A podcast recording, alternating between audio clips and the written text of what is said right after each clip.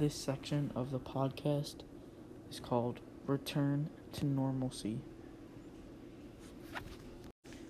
At the conclusion of World War I, Warren G. Harding becomes president.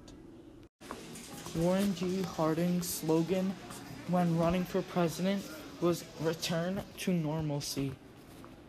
To bring back laissez faire into the United States, Warren G. Harding, when office, made a pro business conservative Republican agenda, which, in, which was made of taxes were reduced, partially for corporations and wealthy individuals, high protective tariffs were enacted, and immigration was limited. Additionally, the United States hosted a successful naval disarmament conference for the world's leading countries. On August 2nd, 1923, Harding had a heart attack and died at 57 years old. The vice president, Calvin Coolidge, had to step in and become the new president. A famous saying Calvin Coolidge had when discussing the American economy was The chief of America is business. This means that America does business best, and that is what we should stick to. The policies that President Coolidge believed in when he was President of the United States was he believed that the United States was a business country and we should be all about business. The laissez faire had a great impact on the economy of the United States because it allowed individual people to create their own businesses so they were not run by the government and they can have their own way of living. This section of the podcast is the Red Scare. In November of 1917, Russia became the Soviet Union, making them a communist country. The Americans did not approve of this. Communism is when the government is in control of the entire country. A majority of Americans did not like communism because they believed in them having a say in the government and they did not like that the government ran the whole country. Americans feared that communism would take over their country and they would no longer be able to have a say in their government. You cannot tell if a person is a communist. The people put in charge of removing communists from America was the FBI. Palmer got rid of American communists by deporting them out of the country. I feel Palmer and the FBI made immigrants feel not welcome and not at home in the United States because some immigrants were falsely accused of being communists. Sacco and Vanzetti were Italian immigrants that immigrated to America. Both Sacco and Vanzetti were accused of being communists by the American government, so they were executed. Immigrants felt that they should not immigrate to America because they felt this might happen to them. The Red Scare had a bad impact on American people because the American people felt immigrants were bad people and not trustworthy. This section of the podcast is called the Scopes Monkey Trial. The Scopes monkey trial took place on July 14th, 1925, in Tennessee. John Scopes was a science teacher at a school in Tennessee. John Scopes was accused of teaching evolution from apes to humans. The law that John Scopes violated was the Butler Law. The law stated that any teaching of the Darwin's theory of evolution in any public school or university shall be fined or enforced for any punishment. The person representing John Scopes was Clarence Darrow. He was a lawyer. The person prosecuting Scopes was William Jennings Bryan. He was a lawyer also. The argument made by Scopes' lawyer in the case was he was defending his client and society's free thought on modern science, which was all part of a person's First Amendment right to free speech and thought. This court case gained national attention because it was the first ever court case to be broadcasted all over the radio stations in the US. The reaction in the town where the court case was happening thought the court was right and that Scopes was in the wrong because they believed that Scopes should not be teaching evolution from apes because they believe their religion is important. The decision made in this case was that Scopes was found guilty and he was fined $100 for his actions. People considered the Scopes monkey trial a metaphor because people say it was old people versus young people or scientists versus religion, and that is why they believed it was a metaphor. This part of the podcast is called Prohibition. The 18th Amendment made alcohol illegal. The Prohibition era started in 1919 and ended in 1933. The advantages to Prohibition were the family savings increased because they did not have to spend money on buying alcohol.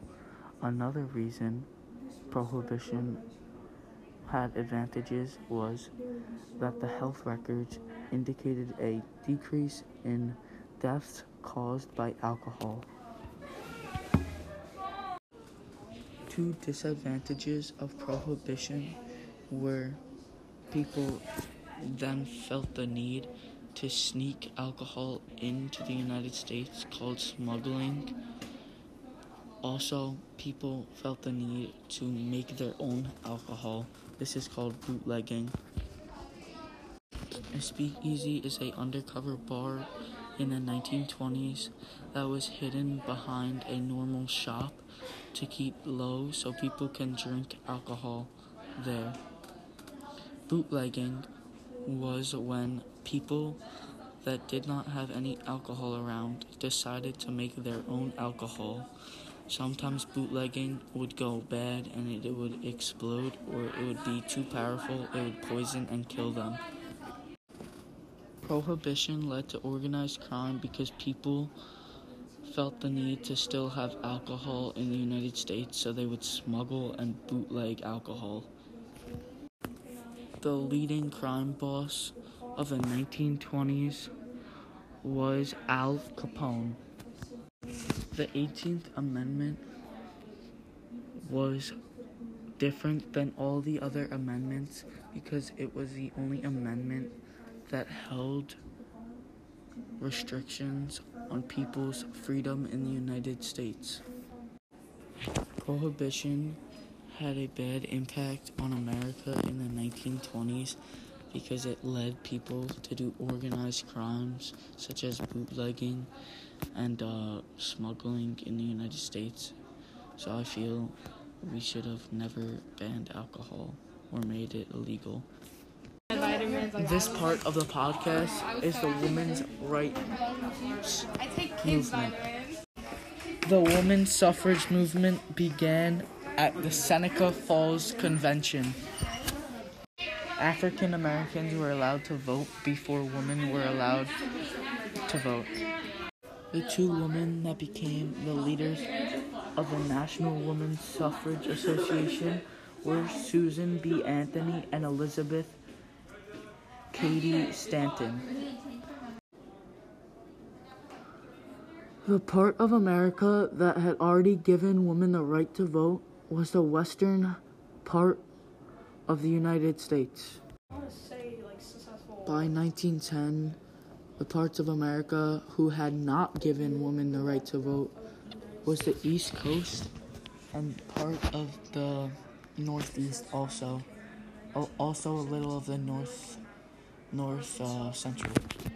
World War One helped women in America gain the right to vote because women would serve in the mil- in the military as medics and would help the army to stay healthy in the war.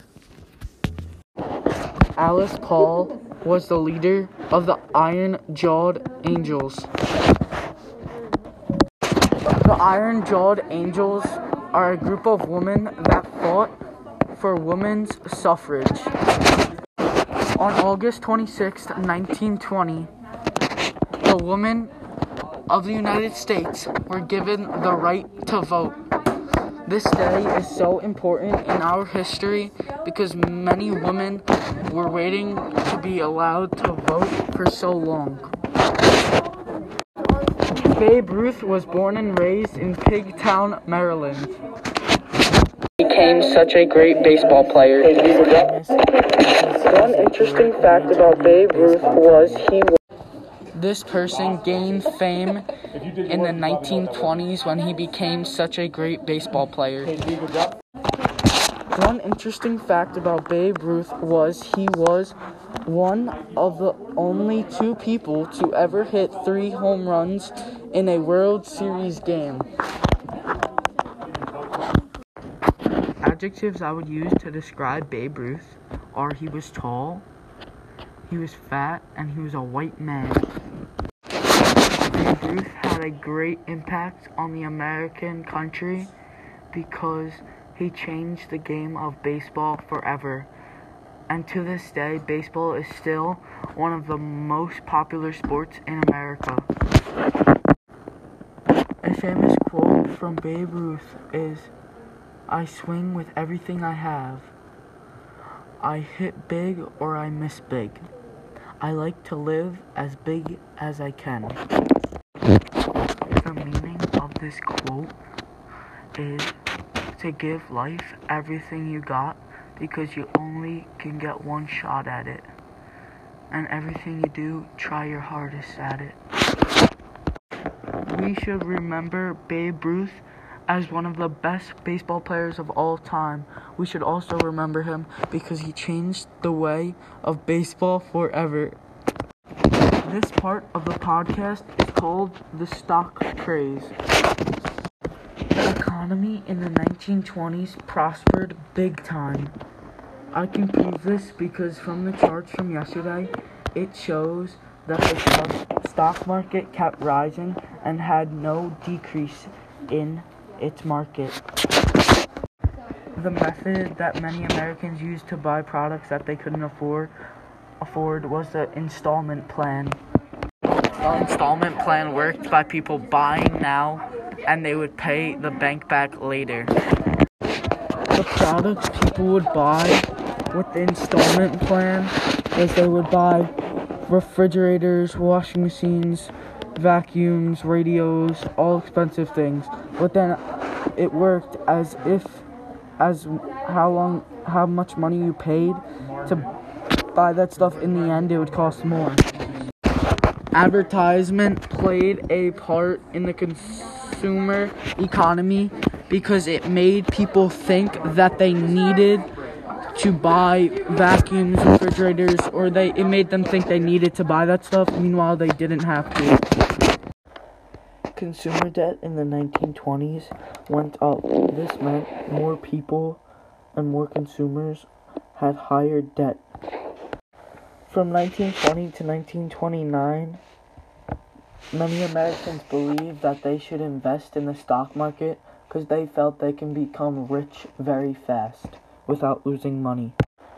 A mistake that all buyers of the stock market made when buying the stock market, a piece of the stock market, was they all thought it would always go up and never come down, but that is always not the case.